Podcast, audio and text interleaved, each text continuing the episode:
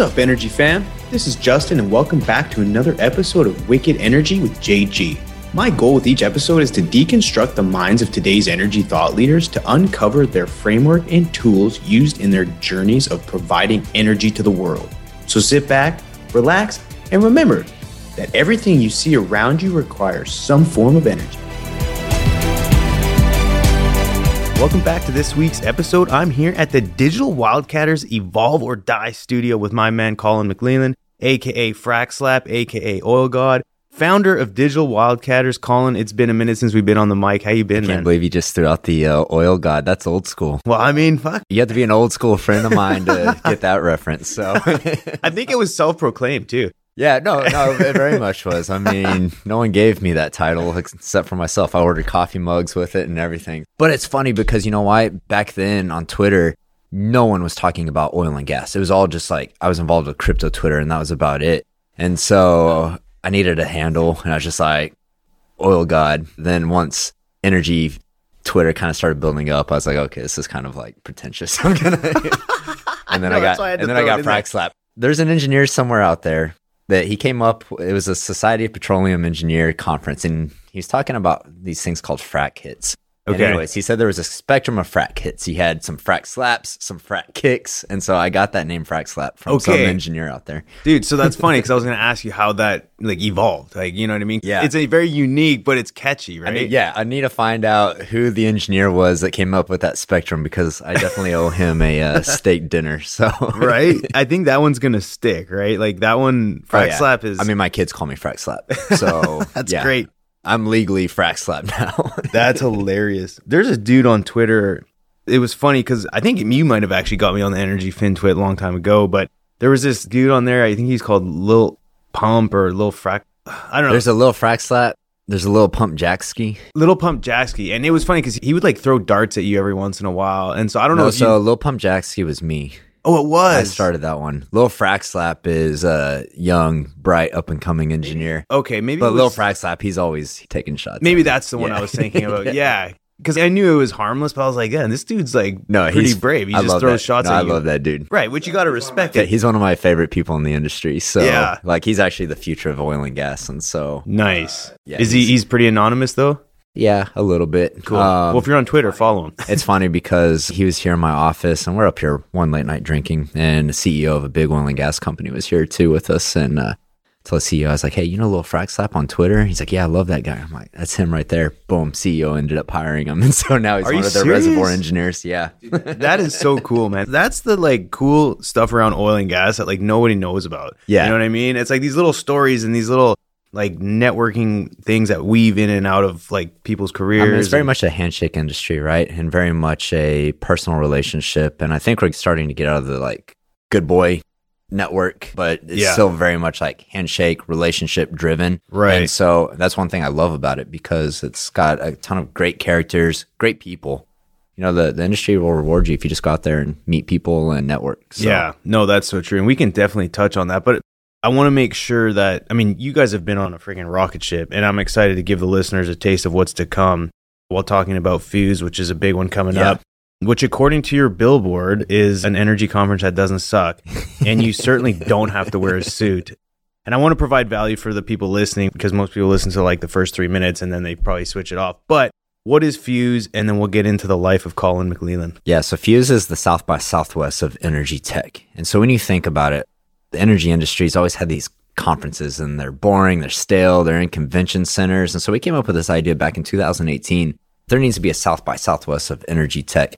And we wanted to bring together all energy verticals. And it's funny because what's happened in the world now, it's needed more than ever. You need a platform that can bridge traditional energy and new energy. So bring together all the verticals from oil and gas, renewables, geothermal, hydrogen, you know, batteries and electric vehicles. And really, ultimately, we always took the approach of we want it to be a big party with a lot of content injected into it. And so it's festival style, it's outdoors. You know, we got, I think, four blocks blocked off down in East downtown Houston. It's all at breweries. And so it's just a completely different look from the traditional oil and gas or broader energy industry. And that's what we want to do. We want to have these collisions happen. And you know these collisions we just talked about it all these people you, you get a bunch of smart forward thinking people together in the room these collisions happen, those are the catalysts for ideas and collaboration and opportunity. And we've seen it time after time at our previous events, whether it's Empower or Energy Tech Night. So that's what we try to do with the events is build community and meaningful relationships.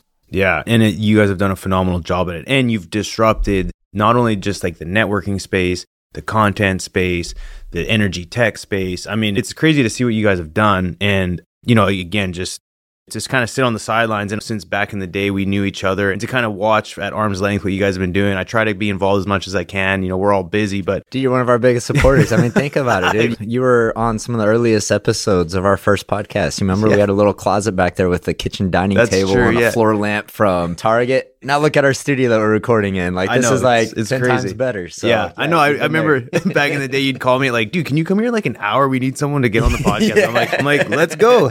yeah, you know how it is as a content creator. You just got to be scrappy and make some things happen. Dude, that's so. so true. Well, no. So for those out there, it's going to be remind everyone about the dates again. October 26th and 27th in Perfect. Houston. Yep, so that's all, it. All day event, big party. Got free beer starting I think at four o'clock, and then got entertainment. So it'll be a good time. That's going to be great. Great speaker lineup too. Obviously, like top notch. I mean, the who's who's of the energy industry. So you have Toby Rice coming and talking about the future of LNG. You have Mike Skelly, who is the man in renewables. You have Jane Stricker, who is over the Houston Energy Transition Initiative over at Greater Houston Partnership. And, you know, we're really aligned with the city of Houston and what the city can become. And so, you know, Jane's just an amazing person.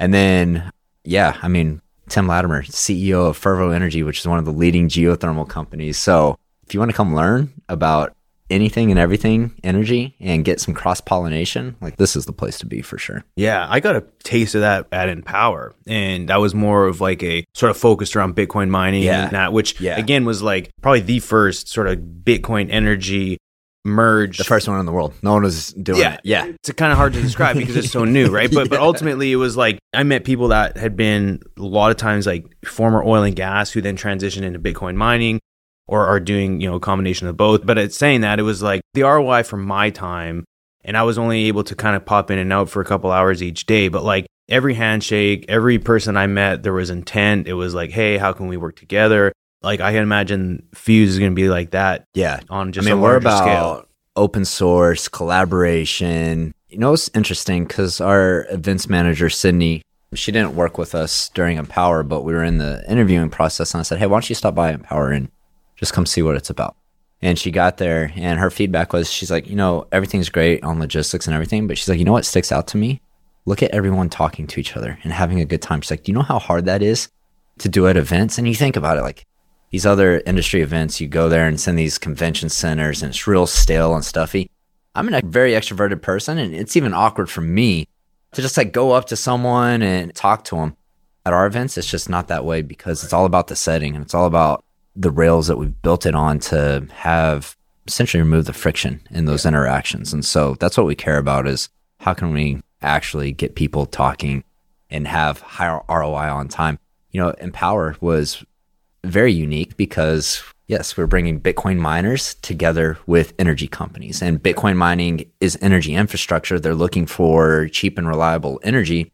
And man, we had Bitcoin miners, you know, CEOs of some of the biggest Bitcoin mining pools coming down from Seattle, coming from international, had people from all over the world. Yeah, dude, I met people and from just, everywhere. It's crazy. And just boom, yeah. intermingling at this brewery in yeah. Houston after and, a fucking tsunami of rain. Yes, yes, yes. Which is like, yeah, first two hours of the event. We went through a hurricane. Yeah. I was actually added to the experience. People are like, I went through that shit together. Dude, that so, was crazy because it was raining and there was like just like this dark cloud that just passed through downtown and smashed you guys.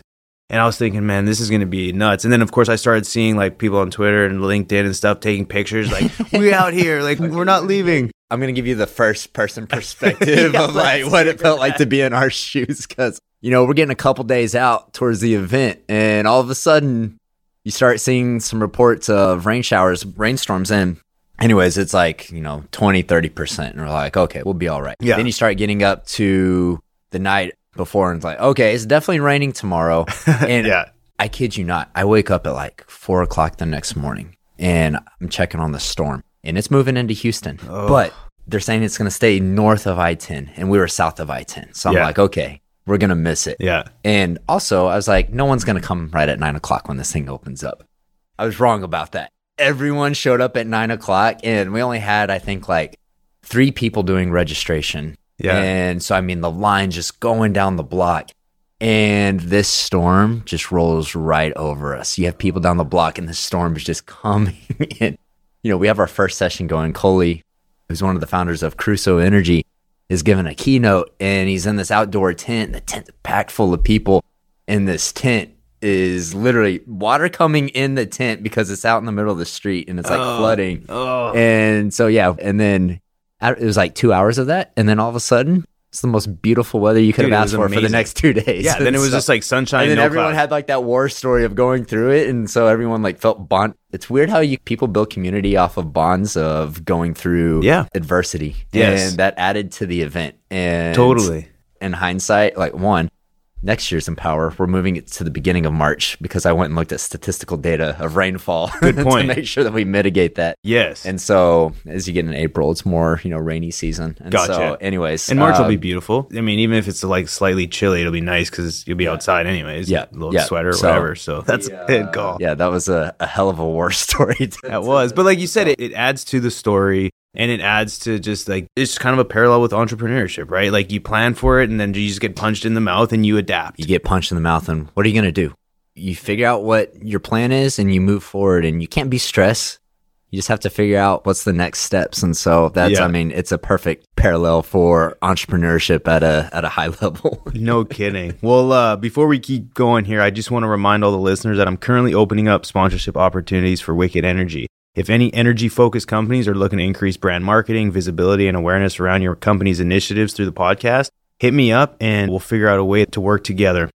Let's kind of like back up a little bit in the story. Is you started off in oil and gas, originally from Midland, Texas, you know, hit the entrepreneurial life, hit the ground running there, but tell us, I mean, what was it like growing up in Midland? I mean, were you always interested in oil and gas? But like kind of back up to like the early days of Collin and then Yeah. share the journey. yeah i actually wasn't interested in oil and gas and i actually knew very little about oil and gas actually nothing about oil and gas growing up you know growing up in midland have you ever seen the movie october sky A long time ago. Yeah, so it's about this kid that grows up in a mining town. I think it's West Virginia, and he wants to be a rocket scientist. And he ends up, the whole movie's about him growing up and becoming a rocket scientist for NASA. But his dad was a coal miner. You know, they're like fourth generation coal miners. And it's kind of how t- like Midland is, you know, it's a mining town and it has this gravitational pull where you just can't escape the oil and gas industry. But in high school, you know, I graduated high school in 2008, and the years leading up to that, I was fascinated by the internet and e commerce specifically. There was no such thing as Shopify. I was buying books like the eBay Bible back in like 2002. Okay. And I'm just like, you can make money on the internet. Like you can sell things on the internet. Right. And so I was obsessed with selling things and wanted to start e-commerce stores, drop shipping. Like no one was talking about drop shipping back then. And that's what I was fascinated with to the point where I nearly failed out of high school because I had no interest in school. I just wanted to build businesses. I graduated in 2008, which was right in the middle of the Great Recession, and oil and gas was also in a downturn too. And so I really didn't have much opportunity.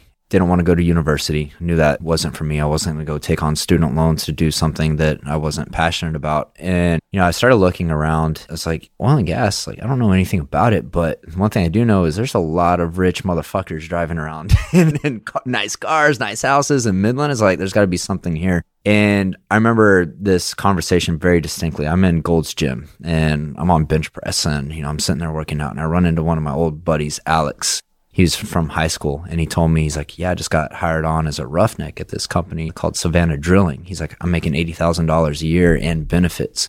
We're 19 years old. And I'm like, holy shit, like I want on that. Long story short, I end up getting hired on at Savanna Drilling. And so start drilling oil and gas wells. And if you have any listeners that are outside of energy, there was a shale revolution. And this is where the United States became a massive producer of oil and gas because now we were able to drill horizontal wells and frack and access the source rock where hydrocarbons come from. And that really started taking off around 2010, 2011. So I started off, we were drilling vertical conventional wells, and then boom, all of a sudden unconventionals started taking off. And I wanted to learn the oil and gas business from the ground up. And so I spent a couple years drilling, spent a couple years running wirelines so I could learn the completion side of the business. And my goal when I was out on a drilling rig was I wanted to become the biggest oil man that's ever come out of Texas, which is a huge task considering some of the oil men that have come out of Texas. I was just, it got in my veins. Like I was obsessed with oil and gas when I got into it. You know, it's funny because I'm not an oil and gas man now. You know, I bought some oil wells back in 2018 and I was like, you know what? I actually hate operating oil and gas wells. It's like, it's a tough business that my skill set doesn't add any value to. And you know, part of my story is that a lot of people don't know is in 2014, I had this job as a project manager and great job. I got to Gulf of Mexico on deepwater drill ships. I spent a month on the North Slope of Alaska, negative 60 degrees Fahrenheit. I mean, just amazing experience getting to see all these oil and gas basins in the United States.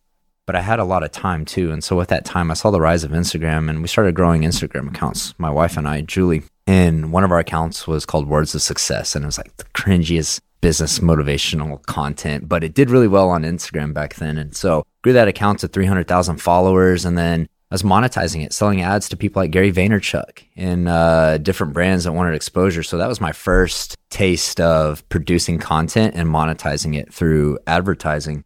And then my partner Jake back then he was at a uh, energy tech startup and his little brother was at an energy tech startup as well and they needed help marketing. And they're like hey we know this guy collin. He's built instagram accounts. Like let's get his help marketing. And i'm like all right the first thing that we need to do is let's go see who the influencers are in the space. And this is back in 2016 2017 so influencer marketing hadn't really hit yet. Dude there was no one in oil and gas yeah. i go and run an analysis. No one was putting out content Right. Oh, in, in oil and gas, yeah, definitely Yeah, not. no, yeah. Even in just in general. And just in general, no one's putting out content, one of the largest industries in the world. And I didn't know where to start, but I was like, hey, LinkedIn, there's people on here. I'm gonna start posting LinkedIn content. And just started posting LinkedIn content. And to be honest, you know, I was kind of frustrated with the industry at that time. Like it wasn't hip, it wasn't cool, it wasn't sexy. I saw Silicon Valley and all these tech companies and it looked like something that I wanted to work in. yeah. And so I honestly kind of wanted to get out of the industry, but I was like, you know what? Let me see if we can change the culture. Can we change the culture? I just started making posts. And the one post that put me on the map was I make this little short three minute video, just me walking around Grand Central Station in Denver. And I make this post about how oil and gas companies to adopt technology. And I ended the video by saying that they need to evolve or die. And boom, that Yeah. video takes off. That's why, you know, we got this Yeah. evolve or die sign in our studio. Toby Rice got us a sign. Oh, he told me when he saw that video that it inspired him. That means the fucking world to me to hear that from That's a guy wild. from like Toby Rice. So Crazy, boom, man. just started. We wanted to challenge the status quo in oil and gas, and just started parlaying that content into live events. We started doing these meetups and energy tech nights back in the day, back around 2018 and 19, and you know these are just small things. We go get a couple kegs of beer and some pizza, and it's me and Jake organizing it. So you can imagine how poorly organized it was. I remember our first one.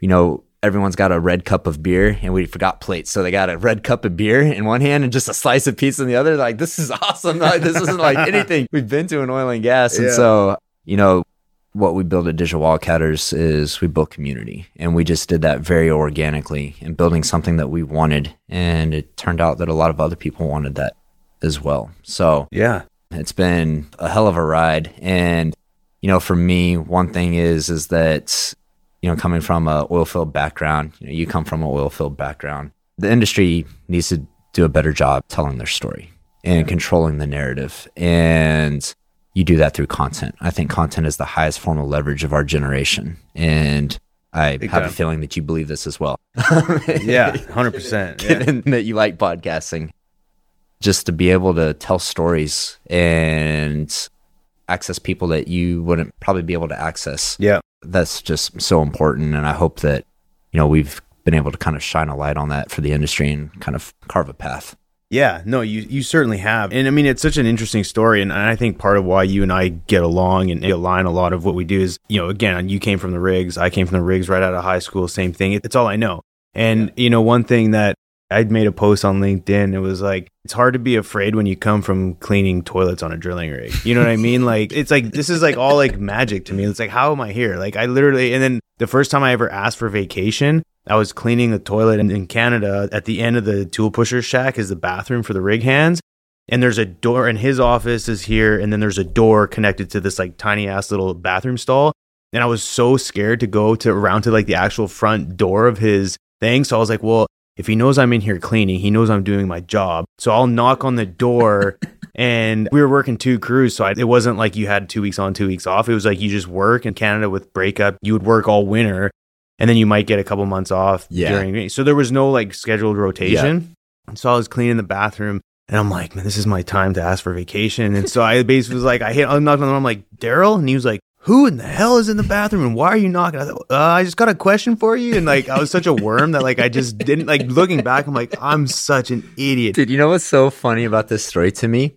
So I broke out on Canadian rigs. They're down in West Yeah, Texas, Savanna. Savanna drilling. Yeah. And I don't know what it is about Canadian rigs, but they all have the same format. So our tool pushers shacks were the same exact Oh, way. they- Yep. okay. Bathroom on the end. You had Yeah. the door, and the door led to a supply closet that was like in the tool pusher shack. So Yeah.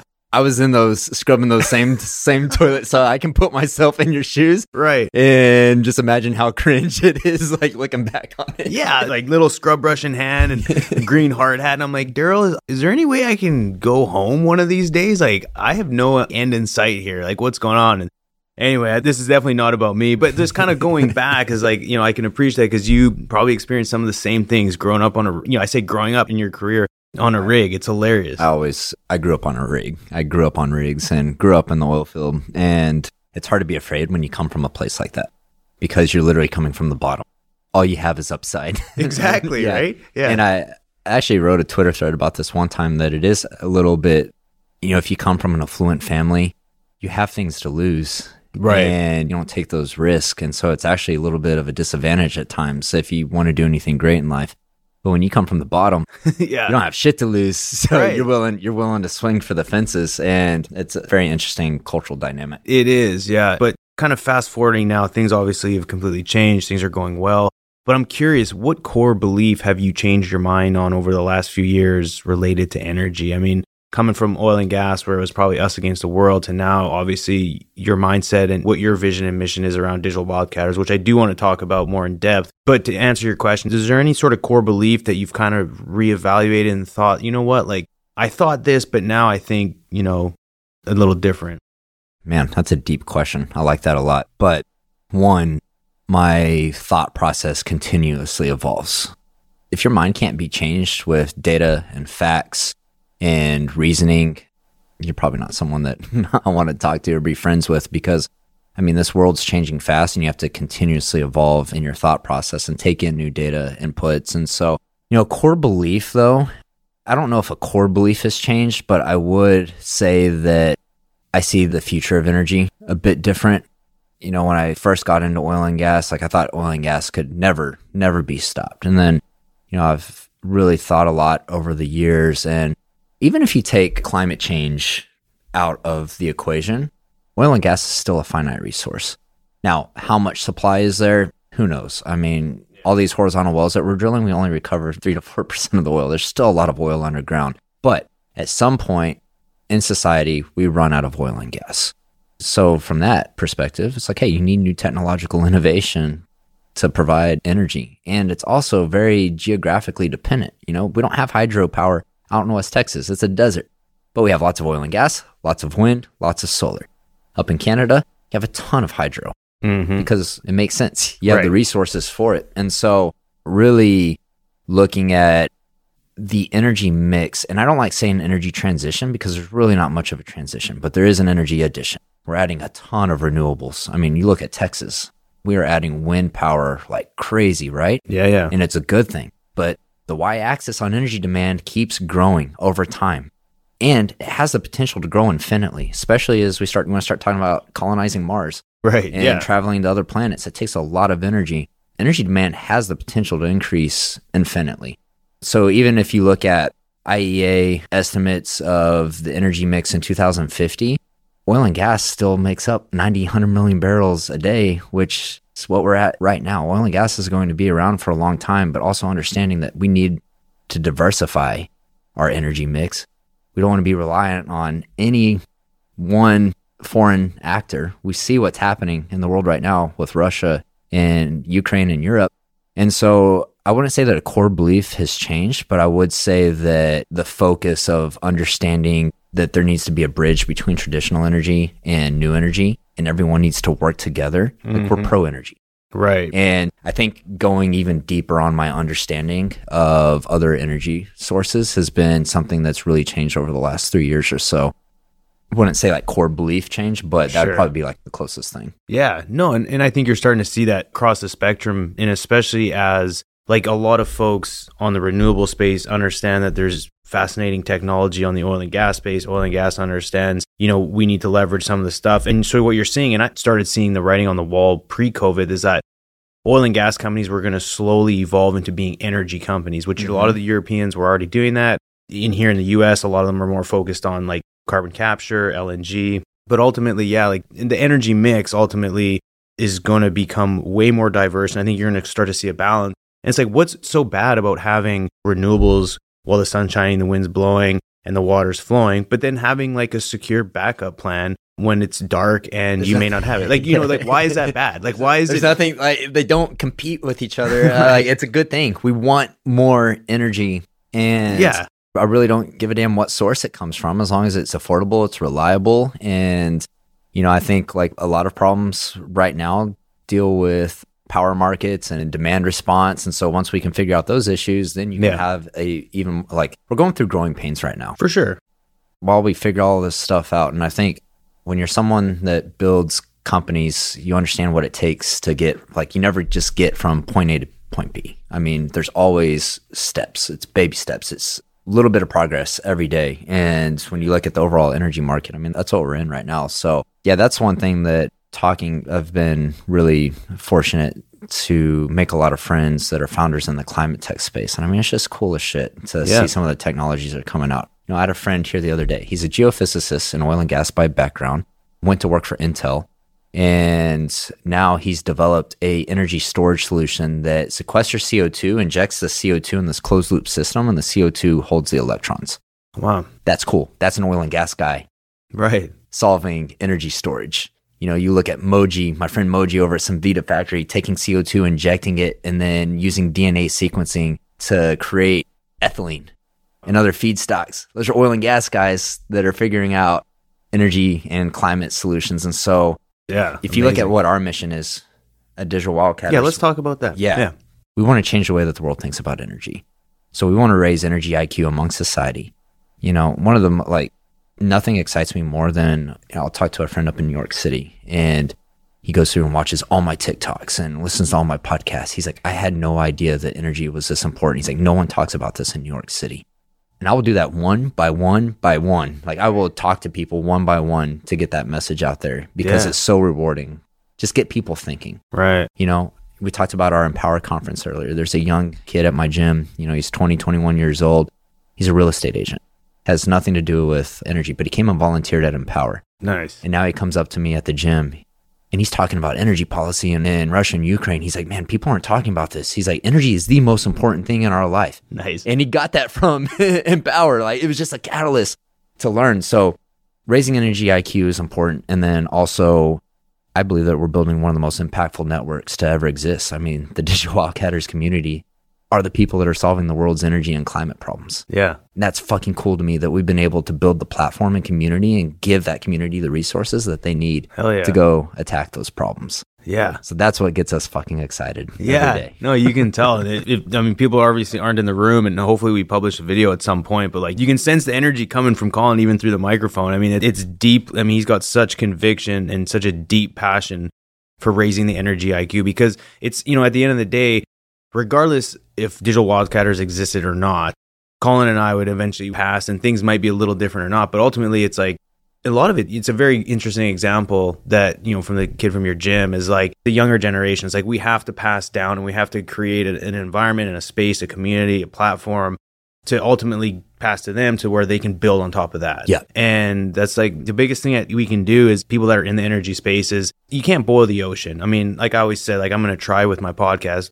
I'll give her hell a try. Yeah. Chances are I may or may not. But if I can at least influence and educate my kids, Yes. then they can then pass that on. Yes. And through the podcast, I had a dude that's connected to my wife. She's in real estate, so has nothing to do with oil and gas, but she's got a large network that all of a sudden starts listening into my stuff. I had a dude out of Oklahoma who was raised by a family who leaned politically on one side that was very much against oil and gas. And so he just through osmosis was like, well, oil and gas is bad. Well, then I connected with him and he was like, man, like you're such a good dude. Like you and your wife are awesome. I listened to your podcast. And then long story short, he's talking to his kid who didn't know what he wanted to do. He's like, man, you should get into petroleum engineering. Like this is a great career and something that you could add like a tremendous amount of value for like the, your community and the world. And it's dude, it's like one changing one person's mind at a time. You're doing the things that don't scale. And that's what Yeah. everyone always focuses on. It's like, well, I'm not an influencer. I don't have a million followers. I'm like, you don't have to. I'm like, you have an Instagram? How Right. many followers do you have on Instagram? You got 300? Cool. What if you talked about it on your Instagram stories and you changed the mind or you educated five people? Right. And then what did they go do? They go tell their son, like, hey, maybe you should look at petroleum engineering. Right. That's it's incremental change. And Right. showing up every day and doing those things one by one by one. You don't have to boil the ocean. Right. And you won't boil the ocean. right. Like, you don't build anything great. We just talked about this. You don't go from A to B. Like you have to have incremental change. Yeah. And imagine if you had everyone in the energy industry doing that. right. There's millions of people. Yeah. And so that's what it takes. And I hope that the industry is still catching up to what social media is and how it's used. Yeah. And you're fortunate, man. You got AES is amazing for letting you have a voice and a platform Yeah. because there's a lot of companies out there that won't let their people do that. That's And, true, man. You know, shame on those companies for doing that. And so that's something that we need to figure out. And again, I, I think it's changing and it all takes time, right? And, you know, big shout out to AES Drilling Fluids. They've been like, like very utmost supportive. They took a recommendation that I had to start an internal podcast, which it's interesting because now a lot of oilfield service companies, folks that I know, I mean, I know a ton of people in the OFS space, they reach out and they're like, man, I've been trying to talk to our management or our marketing manager about starting a podcast, but they're hesitant, this and that. And then like some of the case, like the success stories that I have within the AES podcast to talk to other oilfield service companies, they're like, we should have been doing this a long time ago. But there's still this hesitancy of doing it. yeah. I talked to this company out of Norway, and they, you know, again talking about content and like the ROI and the underpriced attention, and you know, going to a conference to where you can meet a handful of people. Whereas if you do it online, you can, you know, obviously you can scale your message Yeah. you know, like 100x. And so I was just kind of walking through some examples and some things that I've experienced through doing what I've been doing. And he's the chief commercial officer, and he was like, this is unreal. And he was taking notes. He's like, I'm going to get with our marketing team and this and that. But yet there's still hesitancy from their executive level, who, you know, again, you only know what you know as you are evolving in your thing. So if you're, you know, 20 years ago, someone in their 30s and 40s, they romanticize about what has worked to get them to where they are without understanding how to like get from where they are to the next level. And so that's where I always preach is like for those who romanticize and like just hinge or like kind of hook their teeth into like what got them to where they're at from the last 10 years, you're going to have a hell of a time trying to get to the next level and compete with those who embrace the change. And, you know, again, through content creation. Two months ago, they said they wanted to be the best content creator on TikTok. Shell. That was amazing to me. I put that out on, I think, Twitter and maybe LinkedIn. You know how like, many people send me that job application to be their TikTok? Oh, to be TikTok manager. Yeah, So right. I had like, like- 50 people send me. They're like, you need to apply for this. yeah, right. And so it's like, and again, like they have the sense to understand where the underpriced attention is. Another example: all the interns that came to AES this summer. I'm fascinated about like consumer behavior and like just the younger generation because that's ultimately where the money's spent, where the influence is, Yeah. and you know the next the up and coming leadership. So I'll talk to them. I said, where do you spend most of your time? Unless you're at school in the books, I'm like, what are you doing? Each and every single one of them said TikTok and YouTube. Okay, so if schools and if companies want to adopt the best talent, why are you not putting yourself and spreading your message on these platforms? It's evolve or die. right, exactly. This industry never had to market themselves. right. They never had to market themselves. You produce a commodity, the world's going to buy the commodity. yeah. Times have changed. Right. And I was just talking to one of the biggest E&Ps about this last night. Was hanging out with, and like, you have to market yourself now Yeah. and tell your story. And I was giving a talk to New Mexico Oil and Gas Association. And so there's probably like, I don't know, 1,500, 2,000 people in this room. And it's all like good, hardworking, old school oil and gas folks. You know, I got up there and told them, had this talk, and they're like, someone asked me a question like, how do we get out of the echo chamber? Like, yeah, we can talk about these things in this room, but we're preaching to the choir here. And I'm like, you go where they hang out. So they're on TikTok. They're on YouTube. Right. Yeah. Those are the two platforms where they're at. I said, we need to be creating content on those. And I love that Shell's looking for a TikTok creator.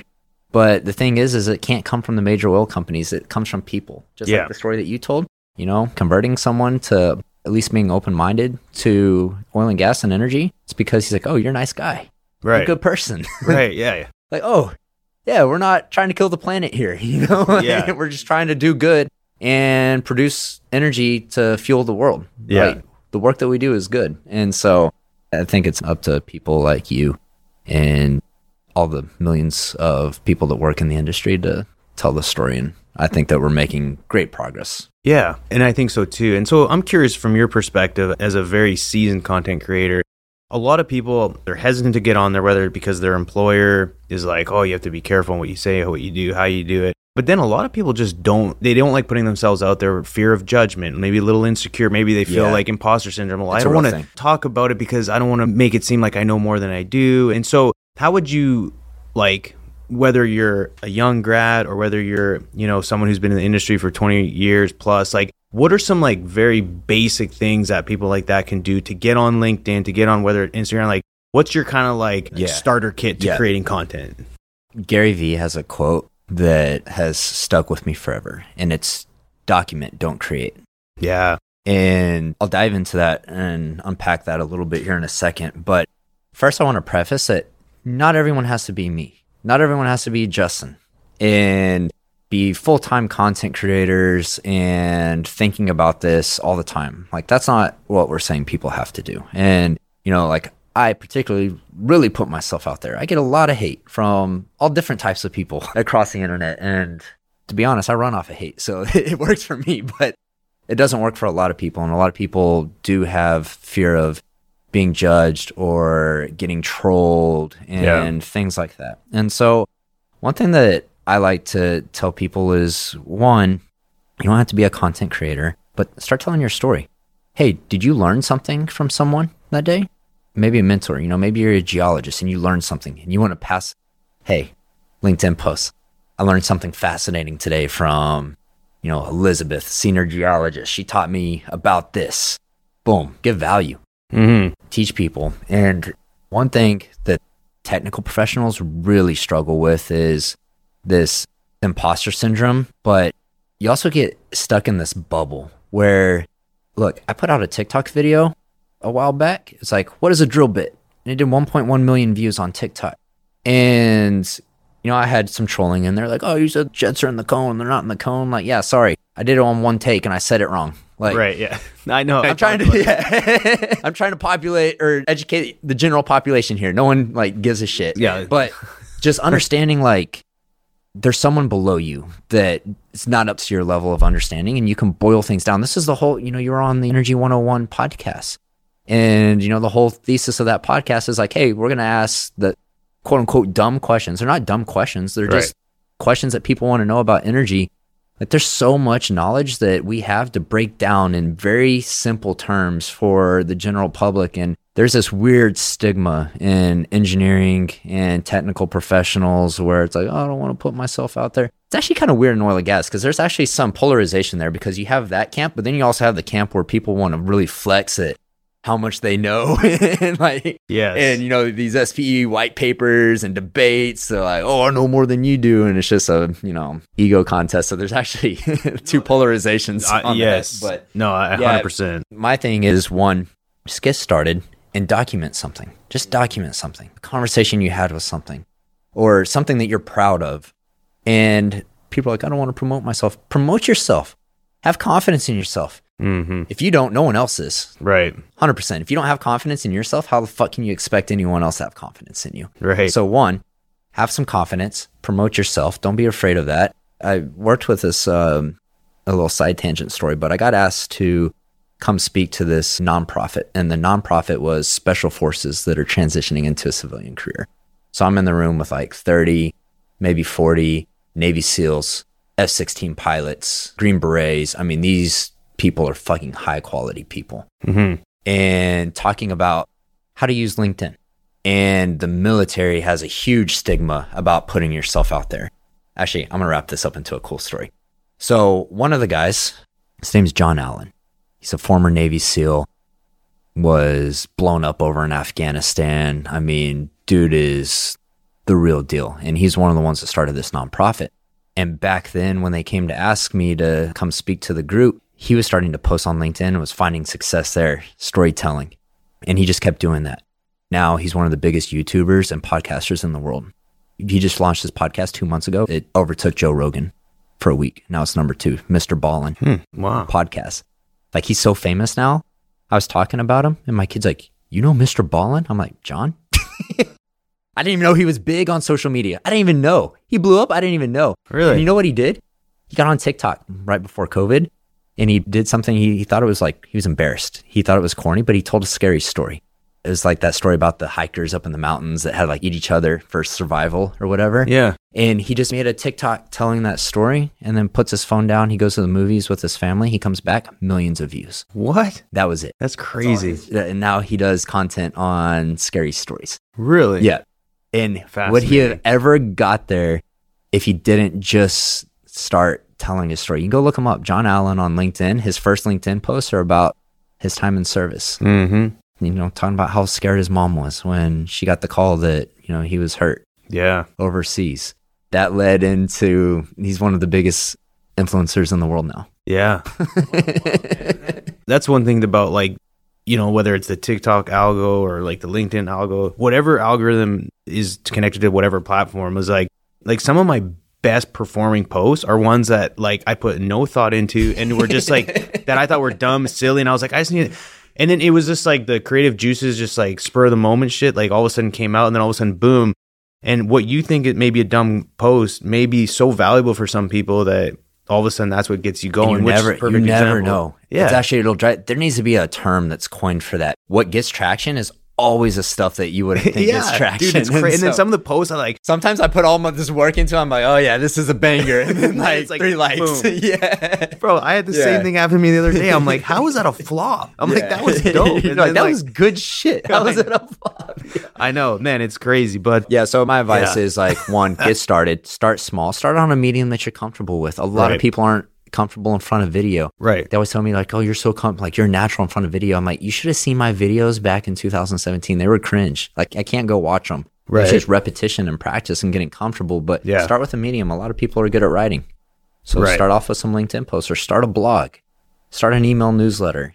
If you like talking, start a podcast. Right. It's easier than ever now to start a podcast. It's not easy to create content, but you can create a podcast pretty easy. Like actually Yeah. technically get it up and running. So yeah, that's my advice is just get started and document don't that's create that's great advice, man. This has been an absolute pleasure. Thanks so much for anyone listening out there. Can you tell them, you know, so you're on LinkedIn. Just mention the platforms that you're active on, and then I'll put all the links in the show notes, yeah and then just some upcoming events, kind of going into 2023. yeah if you want to find me on social media my handle across all platforms is fracslap it's f-r-a-c-s-l-a-p twitter tiktok's where i spend most of my time now so find me over there find digital wildcatters digitalwildcatters.com our digital wildcatters youtube has a ton of great content too so yeah if you want to go to FUZE conference we hope to see you there i think we'll get justin a discount code for all the listeners so Yeah, you can bother him, send him a message, and we'll get you hooked up with a discount. Sweet. Awesome, Collin. Thank you so much for all the listeners out there. Really appreciate it. Share this episode for anyone interested, especially if you're in Houston. Hit me up if you're interested in going to FUZE. Again, it's just it's an amazing conference. We need to see you there. And if not, there'll be a ton of content that you can at least kind of check in and see what happened around the conference. Thanks for listening. And as a reminder, please reach out to me if you'd like to sponsor the show. Until next time, always remember that everyone deserves access and we is greater than me. Thanks, everybody. Peace. Thanks again for listening to another episode of Wicked Energy with JG. And look, if you or your organization wants to start a podcast, please visit my website and sign up for a free guide on how to start a successful podcast. Once you get through it, let me know if you have any questions or in getting started. Thanks, and we'll see you next week. Peace.